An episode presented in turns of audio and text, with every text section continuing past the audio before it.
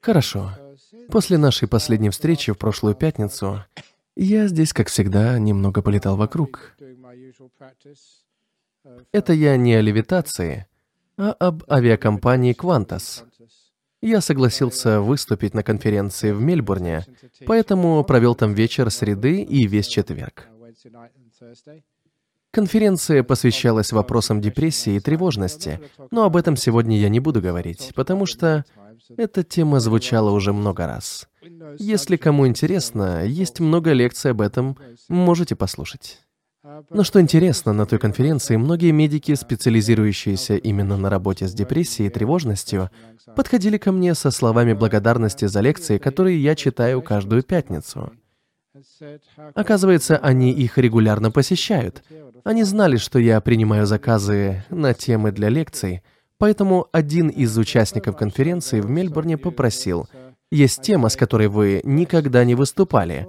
Хотелось бы услышать об этом в следующую пятницу». Такое предложение я получил в Мельбурне в четверг. Я действительно, кажется, не говорил об этом. Речь идет о достаточно эзотерической теме, а именно о первых двух днях после смерти. Что же происходит, когда вы умираете? Не уверен, что это входит в ваши планы на ближайший уикенд, но на всякий случай. Я расскажу вам, как это будет. Мой рассказ будет подкреплен многочисленными источниками. Прежде всего, подумайте о медитации. Я очень глубоко погружаюсь в медитацию. Речь идет не о воспоминаниях, а о том, как работает наше сознание, как разум взаимодействует с телом. Глубокое понимание этого происходит после долгих лет практики медитации. Становится понятным, что именно должно произойти, когда мы осознаем природу взаимовлияния разума и тела. Есть особый вид медитации, которому я учу уже достаточно давно. Джана. Это очень глубокий уровень медитации. Я очень откровенно рассказываю, что в тех обстоятельствах происходит. Это даст вам определенное представление о происходящем, когда человек умирает. Почему, объясню позже. Вы услышите также свидетельства людей, которые помнят промежутки между своими предыдущими жизнями. Людей, которые это помнят совсем немного. Такие воспоминания бывают спонтанными, но этому можно научиться. В подтверждение моих слов, самыми интересными свидетельствами являются те, которые принадлежат людям, пережившим состояние смерти от несчастного случая или во время операции. Они чувствовали, как покидают свое тело, но слышали слова о том, что им еще рано, и возвращались. Собственно, это и позволяет нам понять, что происходит, когда человек умирает. Эти истории принадлежат не только буддистам, но и просто людям отовсюду, которым есть что рассказать о своем возвращении к жизни. В сегодняшней речи я соберу все эти истории вместе, сплету как нити в холсте, чтобы рассказать вам о смерти. Эта тема касается и нашей повседневной жизни, потому что показывает, насколько важно наше отношение, то, как мы реагируем на все, что с нами случается. Благодаря этой практике вы узнаете, как можно справиться с любой ситуацией. На любое событие реагировать можно красиво и, главное, положительно. Что значит положительно? Это означает примирение, доброту, мягкость ко всему происходящему. Выносим урок из каждого события, принимаем это, радуемся этому, не сопротивляемся. Избегаем негатива, гнева, страха. Отрицательные эмоции могут наполнить вашу жизнь множеством проблем. Они могут стать источником проблем и во время вашей смерти. Рассмотрим, что происходит прямо перед смертью. Ведь это может указать вам на то, что произойдет потом. Жизнь — это континуум. Все изменения в нем не случайны. Заснув вечером, вы утром просыпаетесь тем же человеком, разве что постарше. Поскольку вас можно узнать, вы не превращаетесь во что-то другое. Со смертью также. Вы не превращаетесь мгновенно в нечто неузнаваемое. Человек перед смертью я имею в виду медленное умирание от болезни или старости, чего-то такого. Речь идет не о неожиданной смерти, о постепенной и очень медленной остановке функций организма, которые мы называем пятью ощущениями. Зрение, слух, обоняние, вкус и осязание. Как будто наше тело медленно выключается. Мне как монаху очень везет. Мне приходится заниматься действительно интересными вещами. Обожаю такой стиль жизни и всем его рекомендую. Мне приходится делать то, что вам и не снилось. Это так увлекательно. Например, быть рядом с умирающим человеком — это одна из моих обязанностей. Видеть, как, собственно, приходит смерть. Как постепенно исчезает жизненная, то есть телесная энергия. Помню, как увидел это впервые. Очевидно, нет точного момента смерти как такового. Нельзя сказать, что человек умер именно в 8.09. Это время, которое я вижу сейчас на часах. Это процесс, который длится многие минуты. Начинается процесс умирания, затем врач говорит «все кончено». Все происходит в этом промежутке. Это не момент, а процесс. Крайне важно это понимать. Вся наша жизнь — это процесс, а не одно единственное событие. Осознав это, вы также осознаете, что этот процесс должен продолжаться. Он не прекращается. Прекращаются и исчезают только ощущения — Другими словами, человек не видит, не чувствует ни запаха, ни вкуса, ни прикосновения, ничего. Именно так мы и узнаем, умер ли человек. Мы тыкаем в него, бьем, кричим в ухо «Ты жив?» Проверяем, реагирует ли как-нибудь тело. Что часто делают медсестры и врачи? Открывают человеку глаза, светят в них фонариком, чтобы убедиться, есть ли физическая реакция. Может ли человек видеть? Как мне известно, именно это происходит, когда человек глубоко погружается в медитацию. Все пять ощущений исчезают.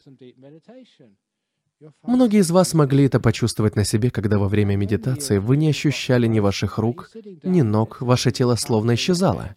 Вот так и должно происходить. Во время медитации вы не умираете. Вы приходите в себя, вполне живы. Смерть — это постепенное исчезновение ощущений. Медитируя, вы как минимум можете почувствовать, как это происходит. Прежде всего, ощущение, что во время медитации ваше тело начинает исчезать, очень приятное. Чертовски приятное. Я не отрицаю использование бранных слов, когда они точно передают, что именно мы чувствуем. Не знаю, как вы, а я старею. Уже 60-й год пошел. Все время что-то болит. Не знаю, как оно в 65, 70, 75 или 80 лет, как некоторым из вас, но думаю, что еще хуже. Я знаю, что мое тело будет испытывать все больше боли. Его состояние будет ухудшаться, поэтому так приятно бывает от него избавиться, отдохнуть от него. Когда тело начинает исчезать, возникает чудесное чувство свободы. Ничего не ноет, не болит. Несколько минут назад, когда я медитировал, я не чувствовал никакого раздражения в горле. Это раздражение донимает меня уже две недели с тех пор, как я вернулся из Индонезии. Думаю, это просто аллергия, поэтому будьте так любезны, пожалейте меня, не предлагайте мне никаких лекарств. Я принимал лекарства на прошлой неделе, и люди начали писать в интернете, что я болен. Мне прислали целый ворох лекарств. Пожалуйста, не нужно, у меня и так уже целая аптека. Оставьте меня в покое, само пройдет. Что я заметил во время медитации, так это то, что раздражение полностью исчезло. Это было прекрасно. Чувство свободы, никакого раздражения, никакого повода для беспокойства. Это происходит, когда возникает ощущение, что тело исчезает. Человек чувствует себя легко и свободно. Вы не испытываете потребность ни в зрении, ни в обонянии, ни во вкусе. Многие из вас ощутят это во время медитации. Неважно, глубока она или пока нет, это еще придет. Просто подождите. Что действительно больше всего донимает во время медитации, так это звуки. Знаете, как в мультсериале «Семейка Бролли». То ребенок плачет в самом начале, то кто-то шумит, то еще кто-то кашляет. Именно поэтому мы и пользуемся будильниками, чтобы вовремя проснуться утром. Еще Будда признавал, это упоминается в его учении, из всех пяти ощущений именно слух оставляет нас последним. Когда человек умирает, последнее, что он ощущает, это звуки. Именно благодаря звукам можно обратиться к разуму человека, чтобы вывести его из медитативного состояния. Однажды после сеанса медитации в Северном Перте, один монах, мой ученик, так глубоко погрузился в медитацию, что и не заметил, что все остальные закончили. Сначала мы его не трогали, но уже успели прибраться.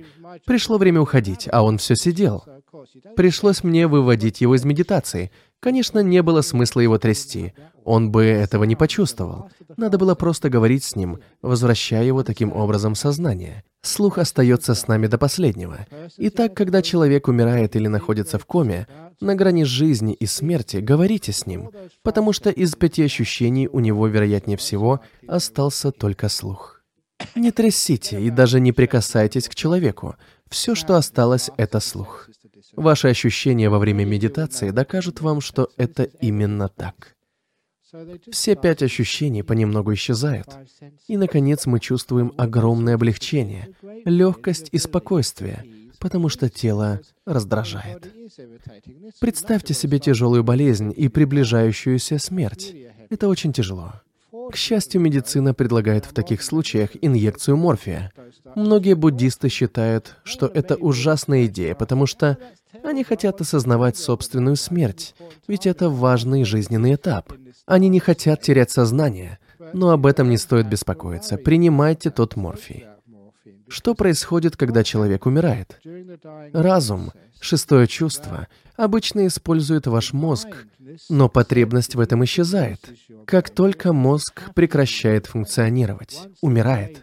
Другими словами, мозг вашему сознанию уже не нужен. Сознание может быть свободным от мозга. И именно так и происходит на протяжении последних двух или чуть более минут жизни. Наступает ясность. Я вам рассказывал о своей матери, живущей в Лондоне. У нее болезнь Альцгеймера. Когда я навещал ее полтора или два года назад, она меня даже не узнала, так и не поняла, кто перед ней. Я пробыл с ней около двух часов. Говорил с ней, и все это время она не понимала, кто я. Однако после двух часов разговора она вдруг произнесла слово «монастырь». Это прозвучало очень странно. Мой брат обратил на это внимание. Слово не имело никакого отношения к тому, о чем она говорила, но определенная часть ее сознания знала, что человек перед ней как-то связан с монастырем. Разум людей с болезнью Альцгеймера становится ясным в последние минуты жизни. Они просыпаются, вспоминают все, потому что так устроено наше сознание. Оно использует мозг на протяжении жизни, но может обойтись без него. И как раз в последние минуты жизни сознание отделяется от мозга. Первый раз я прочитал об этом еще в студенческие годы. Я вообще читал много литературы, в частности Толстого. В одном из его произведений, которое действительно производит впечатление, тем более что Написано оно более ста лет назад, речь идет о достаточно состоятельном мужчине, который лежал в своей усадьбе больной. Он страдал от бесконечной боли, стонал и кричал, он не спал ни минуты. Людей вокруг него это просто сводило с ума. Представьте себе жизнь в доме, где постоянно стонет и кричит больной человек, и ничего нельзя сделать. Состоятельная семья прибегала ко всему, от традиционной медицины к гомеопатии, попробовала разные подходы в лечении, но тщетно. Ничто не могло облегчить его страдания.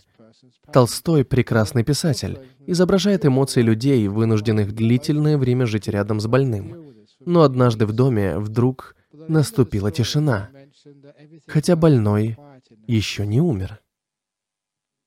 Минут на пять или десять он освободился от боли. Ум его был ясен. Прямо перед концом. Так часто и бывает. Не уверен, что это могут подтвердить медсестры или врачи, но я сам был свидетелем того, как в последние минуты к человеку возвращалась ясность ума. Одна из наших постоянных посетительниц, не уверен, здесь ли она сегодня, рассказывала мне о том, как они с сестрой сидели возле умирающего отца — это произошло здесь, в Перте. Они сидели по обе стороны от кровати и держали отца за руки. Он был в коме, не произнес ни слова на протяжении многих часов. может даже целых суток или двух. Все, что они могли, это просто ждать, пока он умрет, ждать его последнего дыхания. Хотя и невозможно предсказать, когда это произойдет. Мне приходилось быть рядом с умирающим человеком. Ожидание может длиться часами. Кажется, все кончено, и вот вы видите, как человек снова дышит. Вот и тот отец вроде бы перестал дышать, но вдруг открыл глаза. Он немного приподнялся на кровати и посмотрел на дочерей, сидевших по обе стороны. Они же, не сговариваясь, в один голос сказали, «Мы любим тебя, папа». После этого отец закрыл глаза, теперь уже навсегда. Но что действительно удивило сестер, это то, что, несмотря на долговременную кому, когда отец, как считается, ничего не чувствовал, в последнюю минуту он все полностью осознавал. Он смотрел им в глаза, он услышал их слова. Еще лучший пример я прочитал не где-нибудь, а в журнале Time. Там была статья о сознании, которое может быть отделено от работы мозга. Кажется, у нас есть этот экземпляр в монастыре. Это год где-то 2009 или 2010. Январский выпуск Time, насколько я помню. Так вот, у одного врача в Соединенных Штатах был пациент с опухолью мозга. Это была очень агрессивная опухоль. Пациент долгое время находился в больнице в состоянии комы, и, очевидно, близился конец потому что опухоль все увеличивалась, захватывала все большую часть мозга, не оставляя возможности ни для общения, ни для функционирования мозга как такового. Наконец, осталась только та часть мозга, которая отвечает за поддержание базовых функций дыхания и поддержание сердечной деятельности, работу других органов. Но скоро мозг потерял и эти возможности. Так человек погибает. Тот пациент находился без сознания уже длительное время. Прогноз врача был неутешителен. Из такого коматозного состояния люди не выходят. Но тот пациент вышел. И он не просто открыл глаза и приподнялся. Он проговорил с близкими минут 15, простился с семьей. В течение этих 15 последних минут его разум был совершенно ясен. Врач был поражен. Этого не могло быть, но это было, хотя мозг и не функционировал. Вы уже слышали историю профессора Лорбера о парне без мозга. Один студент, который с отличием окончил Шеффилдский университет по специальности математика, имел череп немного необычной формы, поэтому врач назначил проведение компьютерной томографии мозга. Оказалось, что у парня был только 1% коры головного мозга от того объема, который должен быть. То есть, по словам профессора Лорбера, мозга как такового практически не было. Такое мизерное количество никак не могло заменить все, чего не хватало. В связи с этой историей хотелось бы провести небольшое исследование. Голова того парня была наполнена спинномозговой жидкостью, не оставив места для мозга, для серых клеток. Так что попрошу вас помочь мне провести небольшой эксперимент. Покачайте, пожалуйста, головой взад-вперед. Если услышите плеск, то с вами то же самое. У вас нет мозга, только спинномозговая жидкость. Тот парень имел диплом с отличием в области математики. Умный парень, живший обычной жизнью. У него и девушка была. Никому и в голову не пришло бы, что у него нет мозга. Как это возможно? По моему мнению, согласно философии буддизма, Человеческое сознание, способность к познанию, к мышлению, к волеизъявлению не зависят от тела. В частности, не зависят от работы мозга. Вот что происходит в последние мгновения жизни. Ваш разум освобождается от мозга и тела, очищается. Этому есть задокументированные подтверждения. В последние минуты жизни ваш разум будет ясен. Я знаю, что в последние минуты прояснится и сознание моей матери. Но что делать с этими последними минутами? Это уже другой вопрос. Люди, пережившие состояние клинической смерти, рассказывают, что видели свое тело и покидали его. Это подтверждено. Именно это и происходит. Есть много свидетельств людей, переживших так называемый ОСО, околосмертный опыт, выход из собственного тела, возможность видеть и слышать, но без физического тела. Как они вспоминают, им казалось, что они находились в собственном теле, но вдруг увидели его мертвым на столе или под машиной, то есть там, где их постигла смерть. Конечно, многие выжили. Они вернулись и рассказали нам, как все было. Среди этих людей были не только буддисты, но и представители всех мировых культур. Тем, кто хочет в этом убедиться, советую почитать работы профессора Пим Ван Ломеля. ЛО 2М. Е. Л. Я. Он был профессором медицины, жил в Голландии. В своей работе он сталкивался со многими случаями, о некоторых из них вы уже слышали, когда люди рассказывали о том, как покидали свое тело, находясь на операционном столе. Они утверждали, что слышали и видели, что происходило. Верны ли эти рассказы? Мне лично нравится история об одной состоятельной даме из Лондона, которой делали какую-то незначительную операцию. Учитывая ее состоятельность, врач был, пожалуй, прямо из Харли-стрит. Дорого, но она требовала лучшего. Если у тебя есть деньги, то почему бы не получать все лучшее? Случилось так, что ей это действительно понадобилось, поскольку во время операции она умерла на несколько минут. Вы, вероятно, замечали, что дорогие врачи всегда очень вежливы. Но во время той операции врач потерял над собой контроль. Его пациентка умирала, и он запаниковал. В ходе операции он громко крикнул. Хотя дама, очевидно, была без сознания. «А ну не подводи меня, сука!» Он так и сказал. Советую врачам и медсестрам быть осторожнее. Послушайте, что произошло дальше.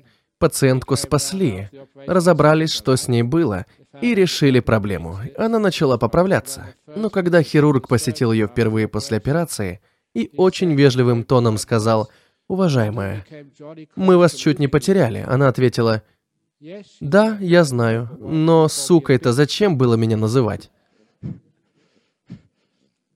Можете себе представить мысли врача? Вы же были мертвы, откуда вы знаете? Она, конечно, утверждала, что была жива. На самом же деле она умирала, но оставалась в сознании. Таких историй много. Уверен, вы их тоже слышали. Некоторые, возможно, даже пережили нечто подобное. Бывало, после многих выступлений ко мне подходили люди поблагодарить и рассказывали. У меня был такой опыт. Я покидал свое тело. Профессор Пим Ван Ломель хотел, чтобы все это не осталось просто на уровне рассказов. Он стремился подтвердить или опровергнуть их с научной точки зрения. Результаты его исследования были опубликованы в декабре 2001 года в журнале Lancet. Исследование проводилось на базе трех больниц в Нидерландах, где работал профессор Ван Ломель. Выборку составляли все пациенты, которые поступали в эти больницы с диагнозом остановка сердца в течение года или двух, конечно, выжившие. Все эти пациенты проходили опрос, целью которого было узнать, сохранились ли у них воспоминания о промежутке времени, когда проводились реанимационные действия, о том времени, когда они были мертвыми. Он также проводил запись того, что происходило в отделении неотложной помощи и в операционной на тот случай, если они будут утверждать, что помнят о чем-то, и нужно будет убедиться, действительно ли это было так. Он узнал, что менее 10% людей, переживших остановку сердца, действительно сохраняют несколько типичных воспоминаний об околосмертном опыте. Они покидали свое тело, слышали, что происходило вокруг, и так далее. Профессор проверял, не выдумки ли это. Это были подлинные воспоминания. Они действительно слышали, что говорили вокруг. Они точно помнили, какие процедуры им проводили. Но наиболее интересный аспект исследования заключается в том, что те 10 или менее процентов составляли люди, мозг которых тоже был мертвым. Это и отличало тех, кто имел околосмертный опыт от других. Прекращение работы мозга становилось сигналом начала околосмертного опыта. Самая интересная часть исследования демонстрировала наличие сознания, силы воли, памяти в то время, когда мозг просто не работал. Это именно то, что происходит во время очень глубокой медитации. Следующая история произошла с одним членом нашего союза. Сегодня его нет, а история просто удивительна. Я включил ее в свою книгу «Сознательность, блаженство и нечто большее» с разрешения того человека. Короче говоря, тот мужчина так глубоко погрузился в медитацию дома, что его жена решила, что он умер. Она вызвала скорую, и его доставили в больницу имени сэра Чарльза Гейрднера. Был выходной день. Тот мужчина просто медитировал в спальне, но делал это слишком долго. Жена, увидев, что он не подает признаков жизни, вызвала скорую. Медики скорой также не увидели признаков жизни, поэтому доставили его в больницу. Там сделали кардиограмму и энцефалограмму. Обе ничего не показали. По данным медицинских устройств, мужчина был мертв. Кардиограмма показала отсутствие сердцебиений, энцефалограмма – отсутствие мозговой активности. Мозг не работал. Он находился в состоянии медитации, я об этом уже рассказывал, так что дальше без подробностей. Попытки провести дефибрилляцию не помогли. В конце концов, он вышел из медитации самостоятельно просто решил, что уже достаточно, как это делаете вы. Как только он пришел в себя, вся медицинская техника заработала как следует, показав нормальные данные мужчины, который хорошо себя чувствовал, и которому было очень интересно, каким образом он оказался в больнице, если был в своей спальне. Врач осмотрел его, все было хорошо, и он пошел домой. Ушел пешком, потому что жил неподалеку от больницы имени сэра Чарльза Гарднера в Ниндлансе. Он хорошо себя чувствовал, поэтому спокойно ушел самостоятельно. Все это время он был при полном сознании, все чувствовал, кроме собственного тела и ближайшего окружения. Он погрузился в самого себя. Он прекрасно провел время. Это был один из лучших моментов его жизни. Это история о нашем постоянном посетителе. Она демонстрирует, что происходит, когда мозг умирает во время медитации. Это временно. Истинная смерть означает, что вы ушли действительно надолго. Как видите, есть доказанное свидетельство о том, что происходит при остановке работы мозга. Когда это состояние временное, мы называем его околосмертным опытом. Когда оно постоянное, мы называем его смертью. Теперь вы понимаете, что происходит, когда мозг перестает работать. Во-первых, это приятный опыт для каждого. Почему? Потому что вы освобождаетесь от нашего ужасного тела, от этого бремени. Вы свободны. Это так приятно. Совсем как в медитации. Не знаю, сколько раз я уже говорил, а я с вами всегда честен, всегда говорю как есть. Не уверен, что надо такое говорить, но не хочу ничего от вас, друзья, скрывать. Блаженство медитации лучше секса. Признаюсь, я занимался сексом до того, как стал монахом. Последние 40 лет я придерживаюсь целебата, но имею хорошую память и умею медитировать. Я хорошо умею медитировать, и это гораздо лучше. Что такое погружение в медитацию? Это когда ваше тело исчезает, его нет. То же происходит, когда вы умираете.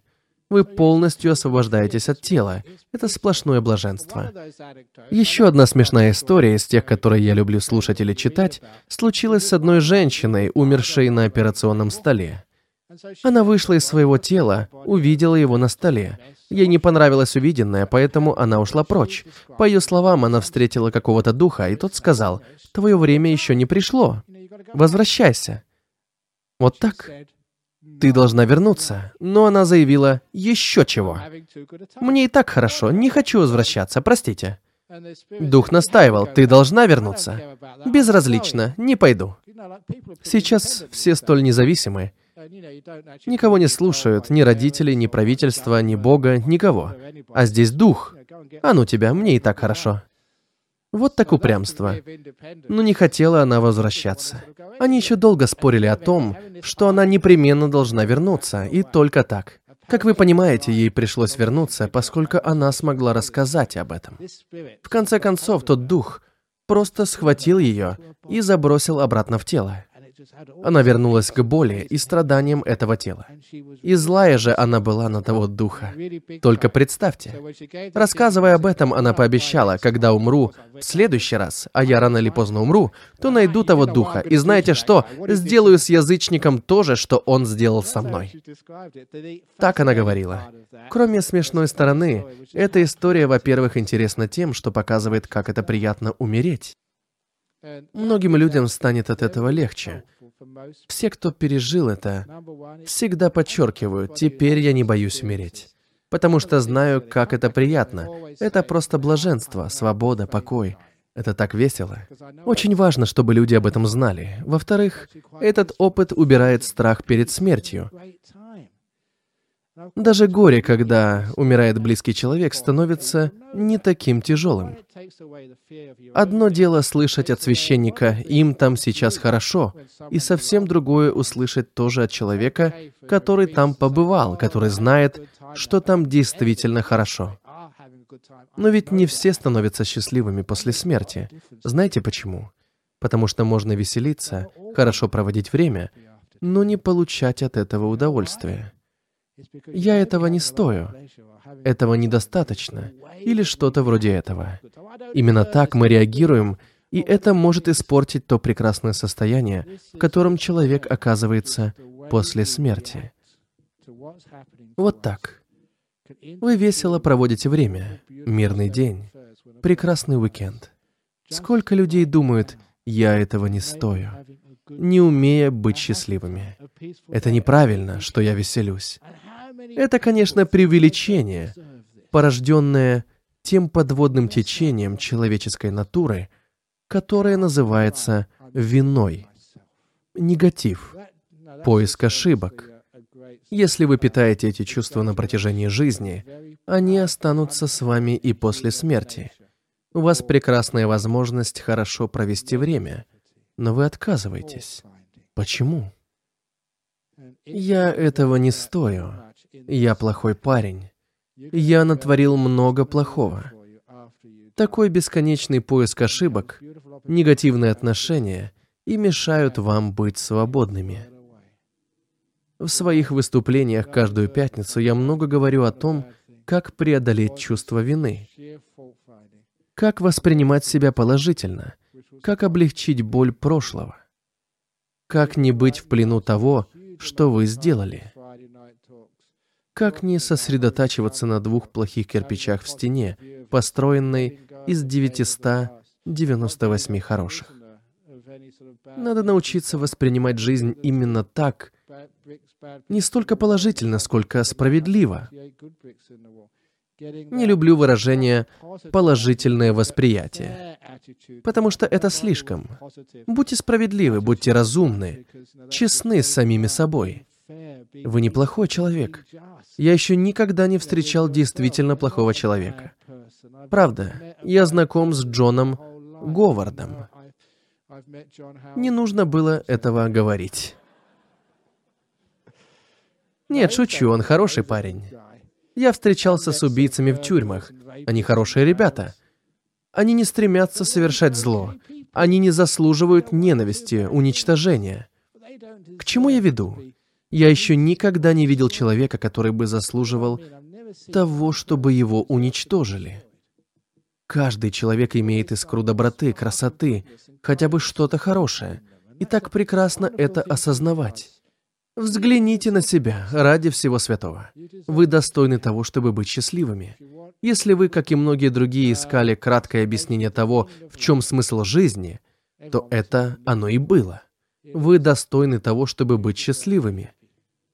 В этом и состоит смысл жизни, и это чревато огромными последствиями. Простые слова с огромными последствиями. Это значит, что вы можете избавиться от боли, можете достичь счастья, покоя, радости. Итак, после смерти крайне важно относиться к себе по-доброму, спокойно воспринимать то, что произошло. Многие проводят жизнь в страхе, Это одна из причин, по которым я говорю об этом сегодня.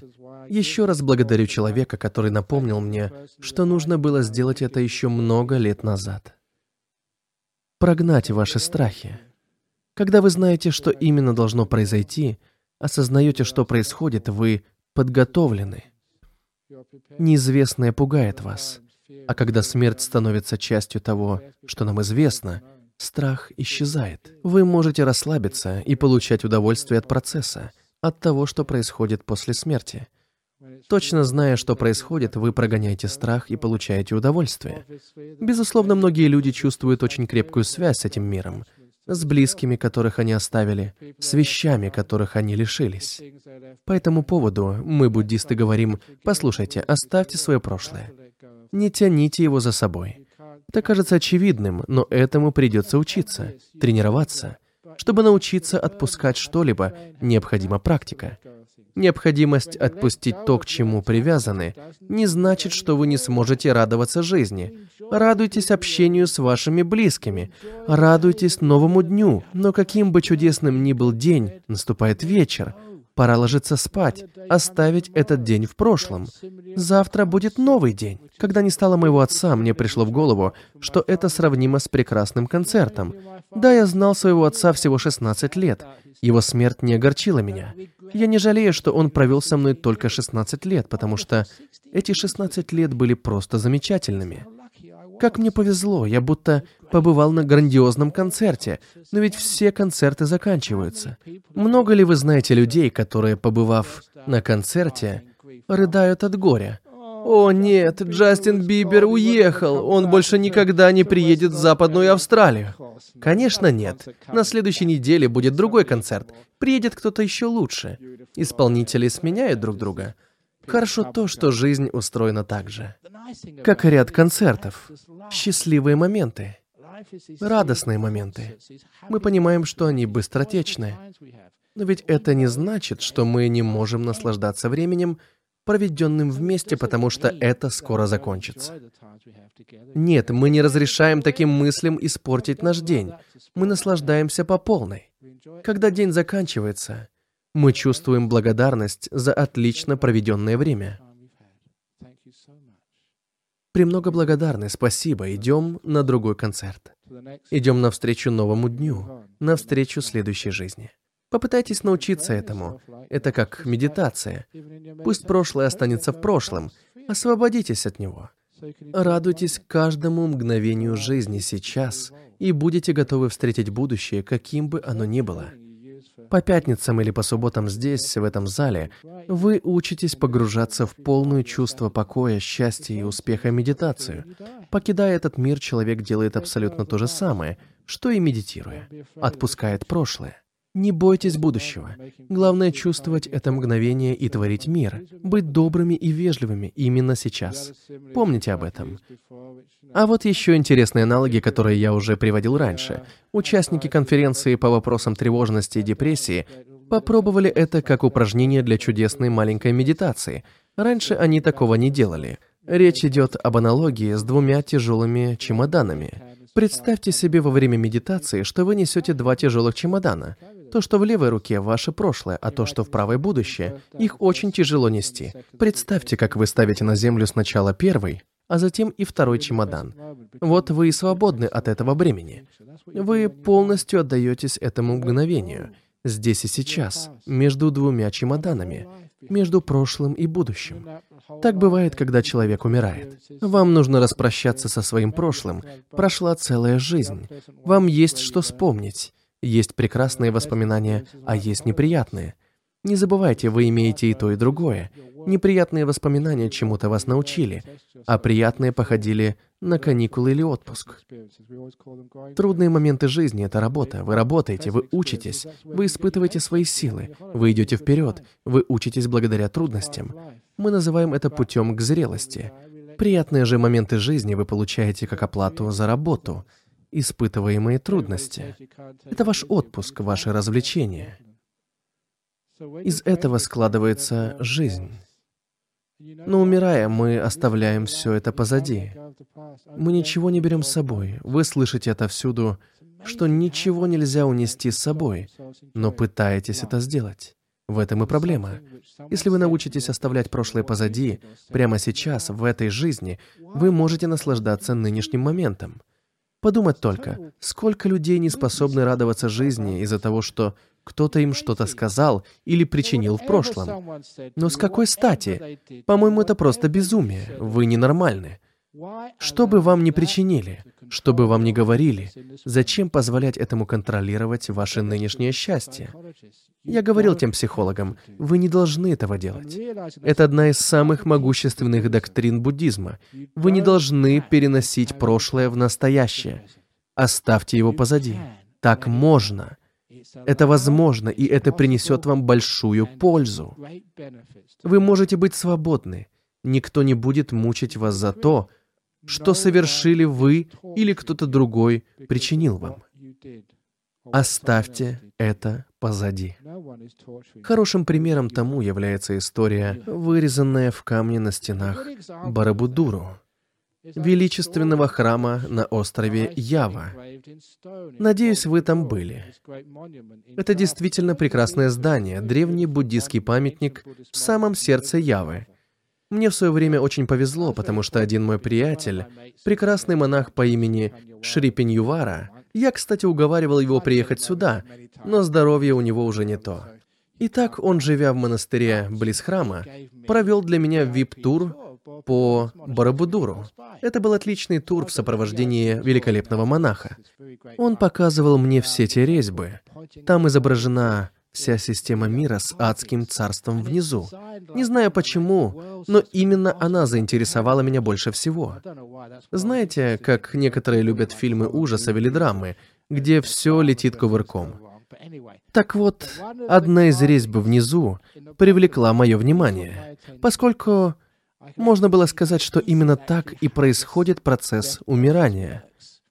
Это была старая буддийская история об одном человеке, довольно неплохом человеке, который, однако, совершил одну плохую вещь. Он толкнул свою мать, и она поранилась. Он, конечно, чувствовал себя виноватым, и настолько, что когда умер, возродился в адском царстве. В том ужасном царстве он встретил мужчину, которому отсекли голову.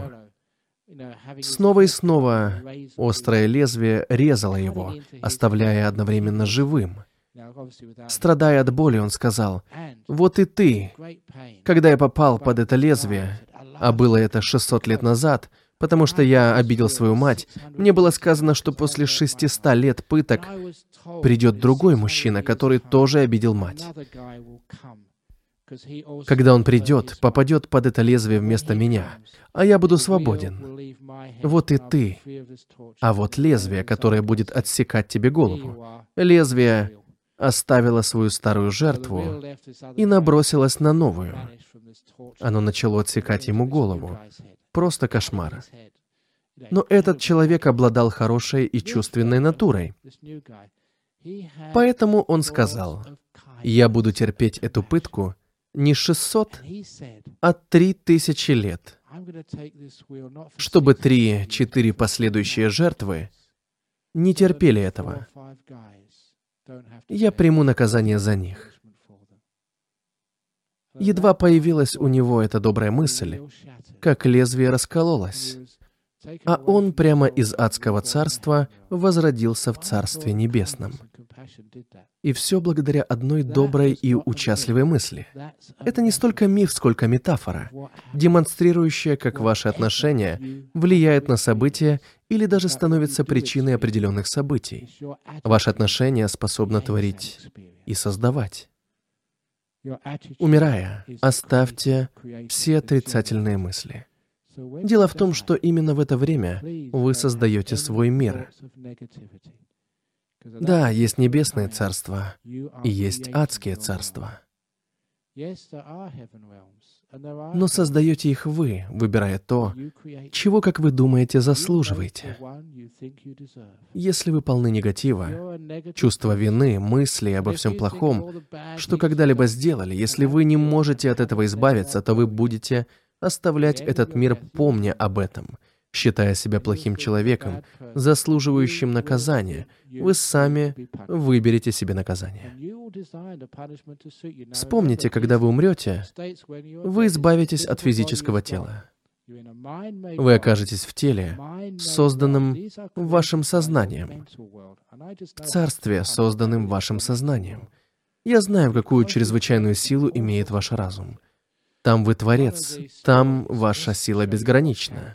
Расскажу вам еще одну историю о том, что можно сделать. Много лет назад, когда я только начинал медитировать, я погрузился в глубокую медитацию.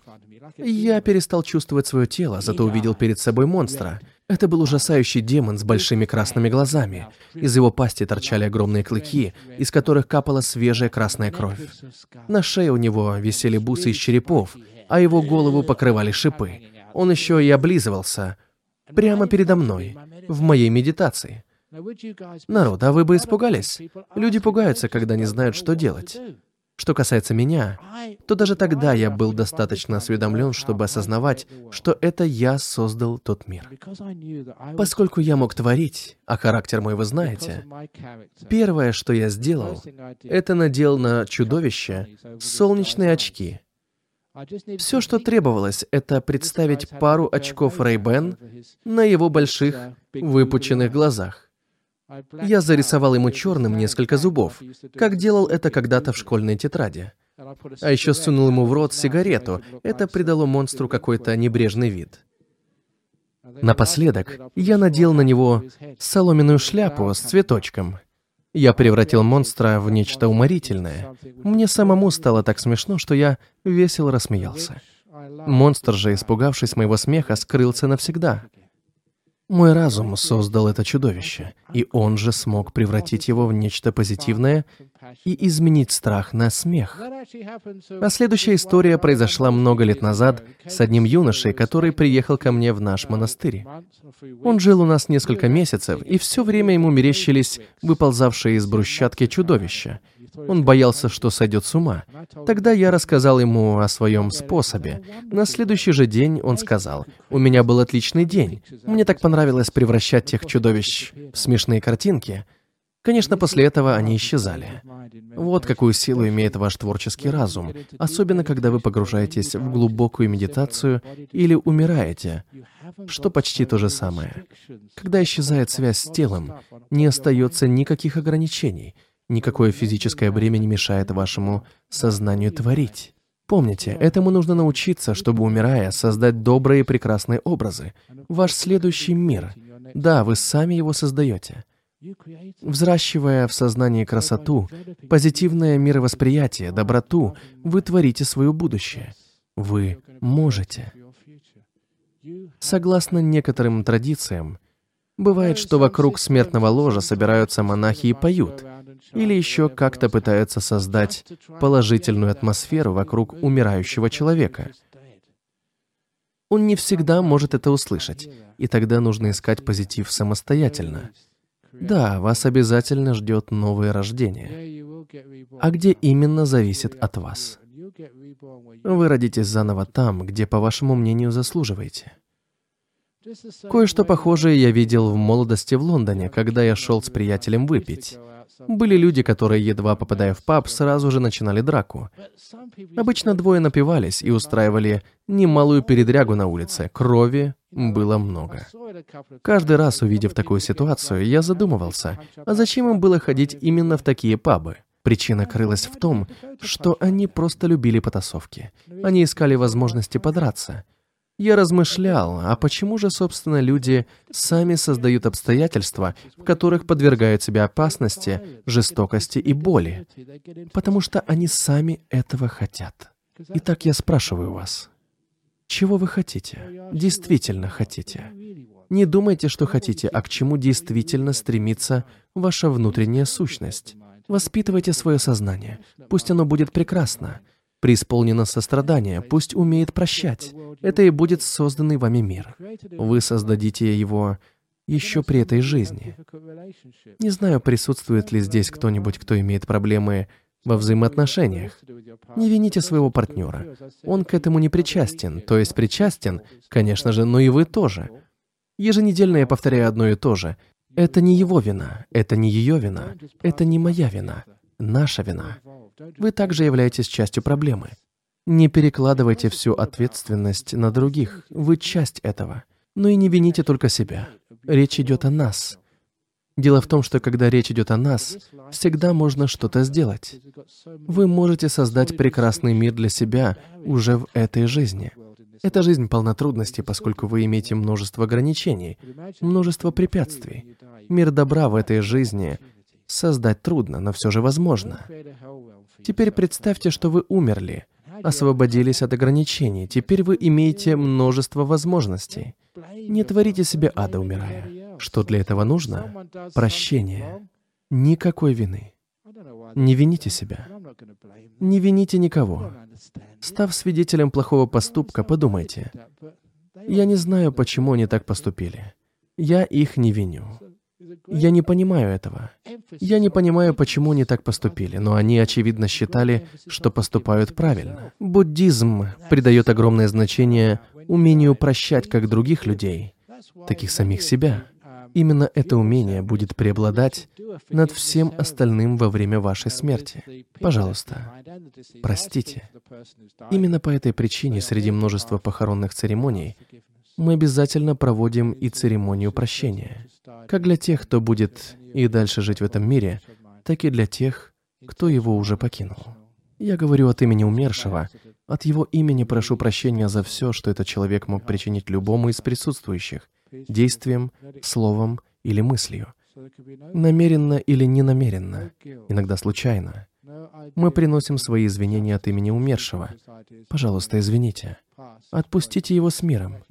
Таким образом, мы утоляем боль и чувство вины, не оставляем никаких мыслей о правосудии, которое является ничем иным, как местью на момент смерти. Вы становитесь свободными. Это очень помогает. Очевидно, в этом нуждаются и те, кто и дальше будет жить. Они должны освободиться от боли, которую причиняет прошлое. Это прекрасное чувство, когда вы больше не должны страдать от ужасов прошлого. Мы все совершаем ошибки. Как я уже не раз говорил, это можно сравнить с экзаменом. Работая в школе, я задавал учащимся тестовые задания. Если все получают 10 из 10 баллов или 0, или 1 из 10 за тест по математике, это означает, что тест составлен ужасно. Учащиеся должны получить где-то 6, 7 или 8 из 10 возможных баллов, поскольку я как учитель хотел не только поощрить своих учеников, но и определить пробелы в их знаниях. Когда они совершали одну-две ошибки, я видел, ага, вот в чем вы слабы. Надо уделить этому больше внимания на следующих занятиях. Такой тест поощрял, но вместе с тем и прояснял ситуацию, обнаруживая слабые места. Так и в жизни. Вас побуждают добиваться успеха в жизни. Вы поощрены, вы мотивированы. Когда же что-то в жизни идет не так, когда вы совершаете ошибку, прекрасно. Это помогает найти ваши слабые места. Вы можете поработать над ними, стать сильнее, узнать больше о себе и жизни в целом. Если результатом жизненного теста является постоянное страдание, постоянные проблемы, постоянно что-то идет не так, то это плохой тест. 7-8 баллов из 10 – это оптимальный результат жизненного испытания. Его и получает подавляющее количество людей. Да, вы развлекаетесь, вы отлично проводите время, но время от времени – это где-то 20% вашей жизни, на вашу судьбу приходится страдание, боль и разочарование. Хороший результат. Это было испытание, пожалуйста, примите это. Не сочтите это неправильным. Именно так мы учимся, именно так мы растем, а в конце жизненного пути... Посмотрите, вы завершили обучение, все. Больше никаких тестов. Молодцы, веселитесь. В учебе вы были слабы. Во время смерти вы были слабы. Наше тело слабое, а теперь радуйтесь. Наслаждайтесь моментом. Молодцы, вы завершили обучение. Может, это еще не выпуск. Вы еще вернете в следующем году, но в этом вы добились успеха. Такое положительное отношение к себе, мудрое отношение к ошибкам и жизненным страданиям означает, что вы не сердитесь, не испытываете негатива. То есть этих ощущений не будет и во время вашей смерти. Если вы когда-нибудь медитировали, то знаете, как продолжается поток сознания. Это означает, что и время после смерти будет прекрасно. Вы способны создать небесное царство для себя. Если хотите вернуться, сможете вернуться и попробовать снова, поучиться еще, понять больше, поднять свое развитие на еще более высокий уровень, Ведь вам известно, что одной жизни недостаточно, чтобы действительно научиться любить, прощать и знать. Но вы уже добились неплохого результата. Вы достаточно умны. Есть достаточно хорошая карма, чтобы приходить и слушать такие вот речи. Вы уже прошли достаточно долгий путь, не останавливайтесь, осознайте, что время после смерти будет наполнено красотой и покоем. Ни один негатив не сможет разрушить это природное, прекрасное ощущение счастья и мира. Не удивляйтесь этому, просто отдайтесь течению жизни. Люди часто утверждают, что видят кого-то, Иисуса, Бога, еще кого-то. Не забывайте, вы сами создаете мир, а действительно встречаете определенное духовное существо. Тот, кого вы видите, есть ваше собственное отражение, которое соответствует вашим ожиданиям. Я знаю об этом по опыту медитации. Мне не раз случалось говорить с прекрасным светлым образом. Буддисты называют его немиттой. И далеко не сразу я осознал, что это было лишь отражение моего собственного ума. Я понял это, заметив, что иногда образ немитты бывал скучным и грязноватым, это означало, что в тот день я вел себя не лучшим образом. Что-то делал не так, и образ не был совершенно чистым. Случалось ему и быть идеальным, незагрязненным, чудесным, исполненным радости. Я понимал, что хорошо поработал в тот день. Я понял, что смотрю на собственный разум, на чистоту, которую человек видит, умирая. Не беспокойтесь. Вы хороший человек, действительно хороший. Поэтому этот образ так прекрасен. Это ваше отражение. Увидев свет или дух, не бойтесь, что кто-нибудь будет судить вас. Никто не будет судить, кроме вас самих. Вы знаете это. Во всяком случае, должны знать. Никто не имеет права судить вас, кроме вас самих. А самое приятное, что судить вообще не нужно. Вот почему на прошлой неделе в Индонезии, услышав от христианина вопрос «А как же судный день?», я ответил, у буддистов нет судного дня, у нас есть день прощения. Это же прекрасно. Прощение — это любовь. Суд — это боль, безжалостность, жестокость, агрессия. Прощая, вы говорите, ничего, все хорошо, вы хороший человек. Судить таким образом значит не осуждать, а прощать. Именно этому вы учитесь, проходя духовную практику. Умирая, вы видите свет, который вас больше не пугает. Напротив, он излучает красоту, любовь, радушие, прощение. Затем вы растворяетесь в том свете, становитесь его частью, и ни один Бог не будет судить вас. Все видят там свет. Тем, кто запомнил Иисуса, Господа, Куаныня или кого-то другого, напоминаю, это не воспоминания, а то, что вы сами добавляете к ним, когда вы возвращаетесь. Только вы. Так что не судите себя. Многие считают свет символом любви. Что есть символ любви? Прощение, принятие, удовлетворенность, примирение с самим собой. Разве не замечательно примириться с собой, прежде чем умереть? Понять, что вы хороший человек. С вами все хорошо. Чудесное ощущение, когда наступает прозрение, когда после стольких лет вы в конце концов понимаете, что несмотря на все человеческие разговоры, с вами все хорошо. Какое это облегчение. А теперь я все это опровергну. Время уже исчерпано, должен заканчивать, а еще ни разу не пошутил. Итак, опровергну собственные слова, продемонстрировав, что со мной все-таки не так. У меня есть ужасный недостаток, ужасное чувство юмора. Наверное. Эту историю мне рассказывали на прошлой неделе, некоторым она известна. Она хорошо подходит для сегодняшней темы, потому что не только люди рождаются снова, животные тоже. Не знаю, в курсе ли вы, но у пингвинов высокий уровень социальной сплоченности. У них даже есть определенные похоронные церемонии. Говорят, когда один пингвин умирает, все остальные собираются вокруг него и скорбят. Погоревав, они выкапывают яму в снегу и кладут туда мертвого пингвина. Засыпают его снегом и льдинками. Затем проводят маленькую церемонию в память об умершем друге. Поют Замерзай, дорогой друг. Замерзай. Это была одна из худших шуток в моей жизни. Все же она демонстрирует, как я отношусь к жизни. Как видите, смеюсь над любыми обстоятельствами. Пожалуйста, поступайте так же. И будьте готовы достойно встретить свой последний миг. Затем вы родитесь снова, это будет прекрасно. Или не родитесь, если сами решите оставить все позади. Но если я буду говорить дальше, а уже пять минут десятого, вы все умрете раньше, чем я завершу, так что не будем тратить время. Я рассказываю вам, как следует относиться к смерти, но это касается также и отношения к жизни. Не чувствуйте себя виноватыми. Научитесь прощать. Вы достойны счастья. Просто поверьте в это. Ошибки и невзгоды являются частью смысла жизни. Если вы идете по жизни, получая 10 из 10 баллов каждый день, такая жизнь не имеет никакого смысла. Вы ничему не учитесь. Таким образом, когда становится тяжело, больно, невыносимо, учитесь. Так вы становитесь лучше. Пусть будет тяжело, невыносимо, но тем лучше для вас. Спасибо, что послушали сегодняшнюю речь о том, что происходит после смерти.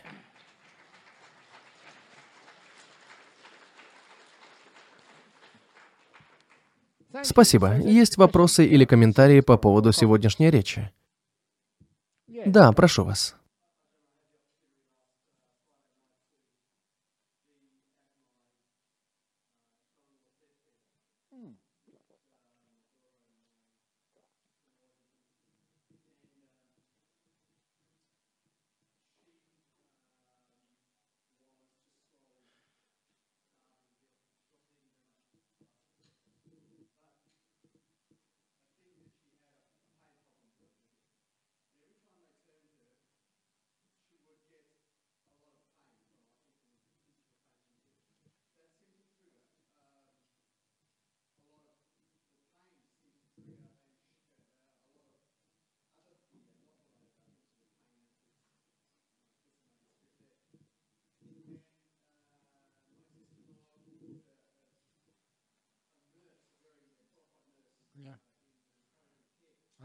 Пожалуйста, коротко, потому что некоторые уже уходят.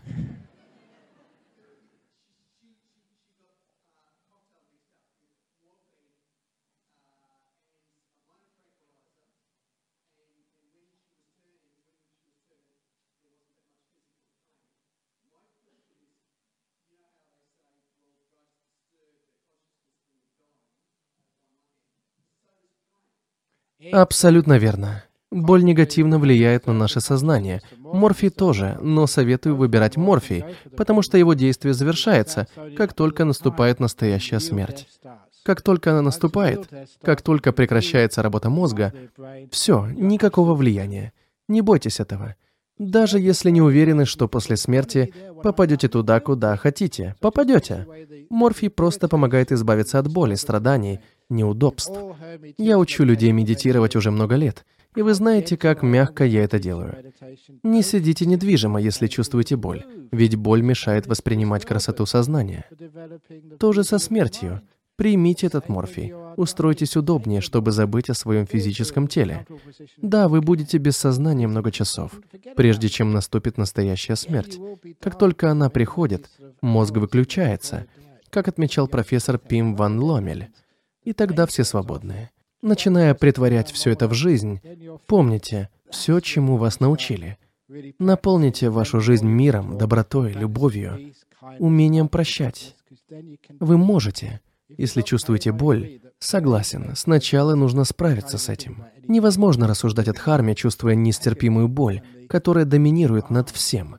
Она кричит громче всего. Абсолютно верно. Прекрасно. Еще вопрос, прежде чем вы умрете? Да.